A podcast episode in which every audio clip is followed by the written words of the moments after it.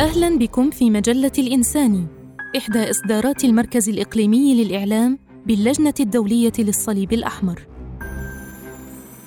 المقالات الصوتية. حقائق أساسية عن التغير المناخي.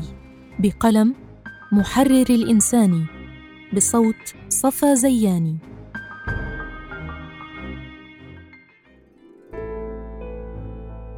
للتغير المناخي العالمي آثار بادية للعيان على البيئة ما بين تقلص الكتل الجليدية وتكسر الجليد الذي يكسو الأنهار والبحيرات قبل موعده وتسارع ارتفاع مستوى سطح البحار واشتداد حدة موجات الحرارة وتغير النطاقات الجغرافية للنباتات والحيوانات.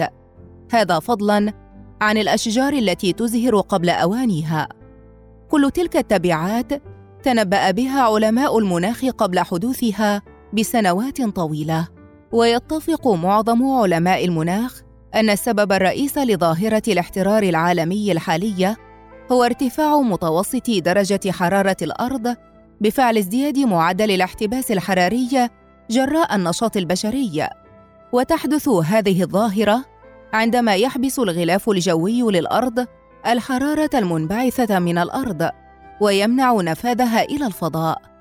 ويحذر هؤلاء العلماء من أن درجات الحرارة عالمياً ستواصل الارتفاع لعقود قادمة. ومرد ذلك يعود بدرجة كبيرة إلى الغازات الدفيئة التي تنتج عن الأنشطة البشرية. وبلغة الأرقام تتوقع الهيئة الحكومية الدولية المعنية بتغير المناخ IPCC التي تتألف من فريق من 1300 خبير علمي مستقل من مختلف دول العالم وتعمل تحت رعاية الأمم المتحدة ارتفاعاً في درجات الحرارة بمقدار 4.22 درجة مئوية ووفقاً للهيئة الدولية للمناخ وهي أكبر جهة دولية تعنى بدراسة تغير المناخ وآثاره. يتوقع أن يستمر تغير المناخ العالمي على مدار القرن الحالي وما بعده.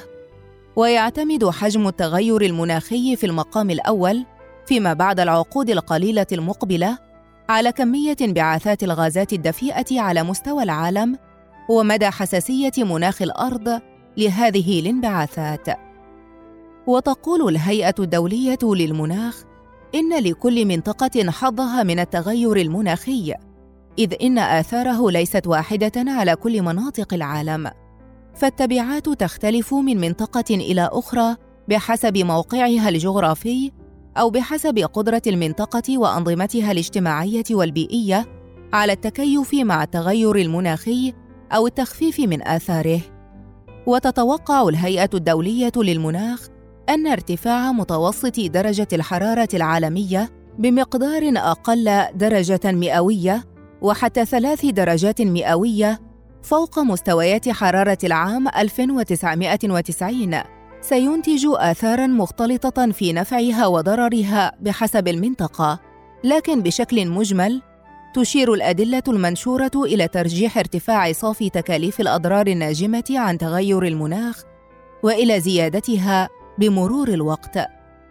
وفي تقريرها الصادر في العام 2018 قالت الهيئة إن الحد من الاحترار العالمي ليكون درجة ونصف درجة مئوية بدلاً من درجتين مئويتين مقارنة بمعدلات ما قبل الثورة الصناعية سيحقق فوائد حقيقية للبشر وسبل كسب الرزق والنظم البيئية الطبيعية.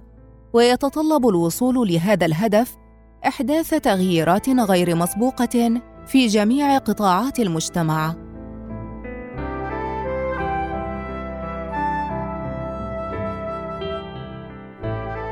كيف يحدث التغير المناخي؟ توصف الغازات المعمرة التي تظل بشكل شبه دائم في الغلاف الجوي ولا تستجيب فيزيائيا أو كيميائيا للتغيرات في درجة الحرارة بأنها عوامل مستحثة لتغير المناخ. أما الغازات التي تستجيب فيزيائيا أو كيميائيا للتغيرات في درجة الحرارة مثل بخار الماء فينظر إليها على أنها تأثيرات تفاعلية. وتشمل الغازات التي تساهم في ظاهرة الاحتباس الحراري ما يلي: بخار الماء وهو أكثر غازات الاحتباس الحراري وفرة، ولكن الأهم أنه في حد ذاته تأثير تفاعلي للمناخ، ويزداد بخار الماء كلما ارتفعت درجة حرارة الغلاف الجوي للأرض، ولكن تزداد أيضاً إمكانية تشكل السحب وتساقط الأمطار. وهذه العمليات من أهم آليات التأثيرات التفاعلية لظاهرة الاحتباس الحراري.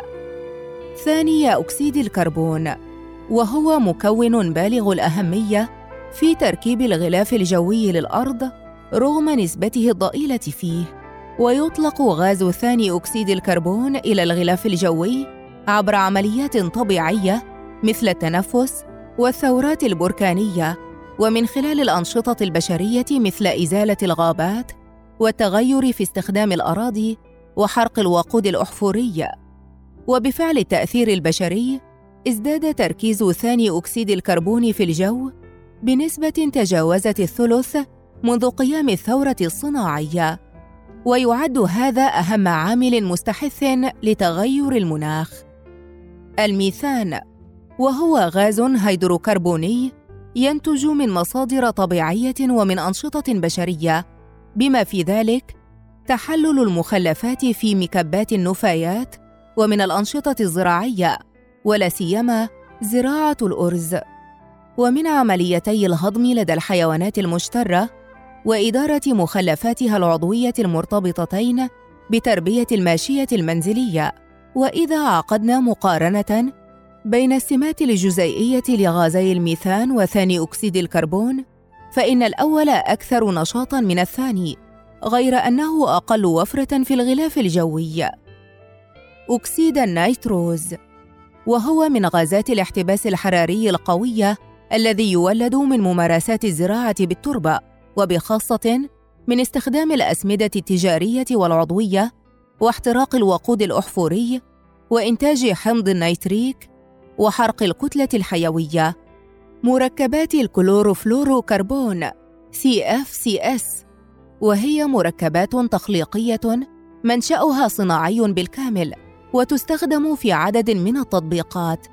غير أن إنتاجها وانبعاثاتها إلى الغلاف الجوي ينظمهما إلى حد كبير اتفاق دولي وذلك بسبب قدرتها على الإسهام في تدمير طبقة الأوزون.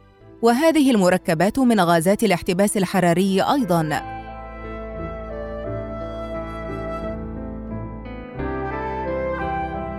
تتسبب الأنشطة البشرية على الأرض في إحداث تغيير في غازات الاحتباس الحراري الطبيعيه وعلى مدار القرن الماضي أسفر حرق أنواع الوقود الأحفوري كالفحم والنفط عن زيادة تركيز غاز ثاني أكسيد الكربون في الجو.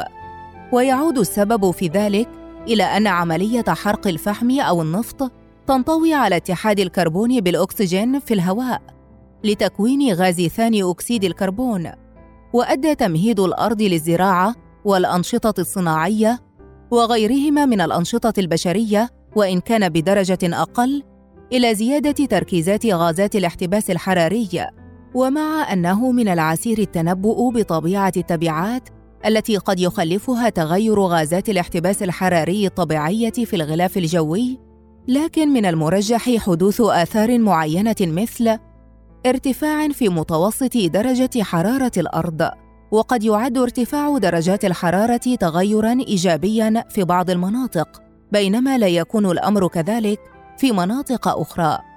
من الممكن أن يؤدي ارتفاع درجات الحرارة إلى زيادة معدلات التبخر والهطول بشكل عام ولكن أثر ذلك يختلف من منطقة إلى أخرى. فبعض المناطق تصبح أكثر رطوبة والبعض الآخر أكثر جفافا.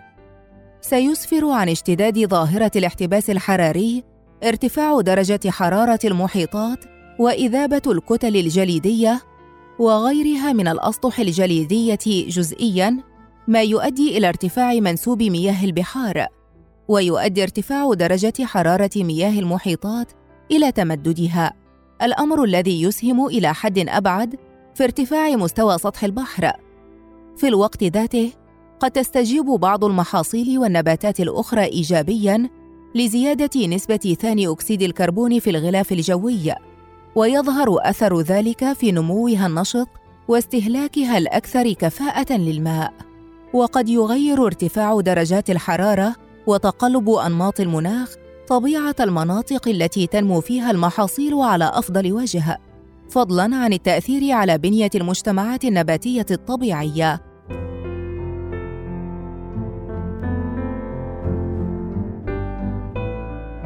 دور النشاط البشري خلص تقرير التقييم الخامس للهيئة الحكومية الدولية المعنية بتغير المناخ إلى أن هناك احتمالاً تتجاوز نسبته 95% أن يكون النشاط البشري على مدار الخمسين عاماً الماضية مسؤولاً عن ارتفاع درجة حرارة كوكبنا. فقد أدت الأنشطة الصناعية الحديثة إلى زيادة مستويات تركيز ثاني أكسيد الكربون في الجو من 280 إلى 400 جزء بالمليون خلال المئة وخمسين عاماً الماضية. وخلصت الهيئة أيضاً إلى أن ثمة احتمالاً يتجاوز 95% أن الارتفاع الملاحظ في درجات الحرارة على كوكب الأرض على مدى الخمسين عاماً الماضية مرده إلى غازات الاحتباس الحراري التي تنتج بفعل النشاط البشري مثل ثاني أكسيد الكربون والميثان وأكسيد النيتروز. الإشعاعات الشمسية. لعل من المعقول أن نسلم أن التغيرات في الناتج من طاقة الشمس من شأنها تغيير المناخ، ذلك أن الشمس هي المصدر الأساسي للطاقة التي تحرك نظامنا المناخي. وتظهر الدراسات أن التغيرية الشمسية أدت دورا في التغيرات المناخية فيما مضى. فمثلا يعتقد أن انخفاض النشاط الشمسي كان السبب وراء ظاهرة العصر الجليدي الصغير خلال الفترة بين 1650 و 1850 تقريبا عندما شق الجليد طريقه إلى جرينلاند بين عامي 1410 و 1720 وامتدت الأنهار الجليدية إلى جبال الألب. غير أن أدلة متعددة تظهر أن الاحترار العالمي الحالي لا يمكن أن نعزوه إلى التغيرات في الطاقة التي تأتينا من الشمس. ومن هذه الأدلة نسوق ما يلي. منذ عام 1750 ظل متوسط مقدار الطاقة القادمة من الشمس إما ثابتاً أو زاد بنسبة ضئيلة. إذا كان الاحترار ناجماً عن ارتفاع النشاط الشمسي، لتوقع العلماء ارتفاع درجات حرارة طبقات الغلاف الجوي كافة، ولكنهم لاحظوا بدلاً من ذلك انخفاض درجة حرارة الغلاف الجوي العلوي واحترار سطح الأرض والأجزاء السفلى من الغلاف الجوي. وسبب ذلك أن غازات الاحتباس الحراري تحبس الحرارة في الطبقة السفلى من الغلاف الجوي لا تستطيع النماذج المناخية التي تتضمن تغيرات في الإشعاعات الشمسية أن تستنسخ الاتجاه الملاحظ لدرجات الحرارة على مدار القرن الماضي أو قبل ذلك من دون تضمين ارتفاع غازات الاحتباس الحراري. شكرا للمتابعة. للاستماع إلى مزيد من المقالات زوروا الموقع الإلكتروني لمجلة الإنساني blogs.icrc.org/الإنساني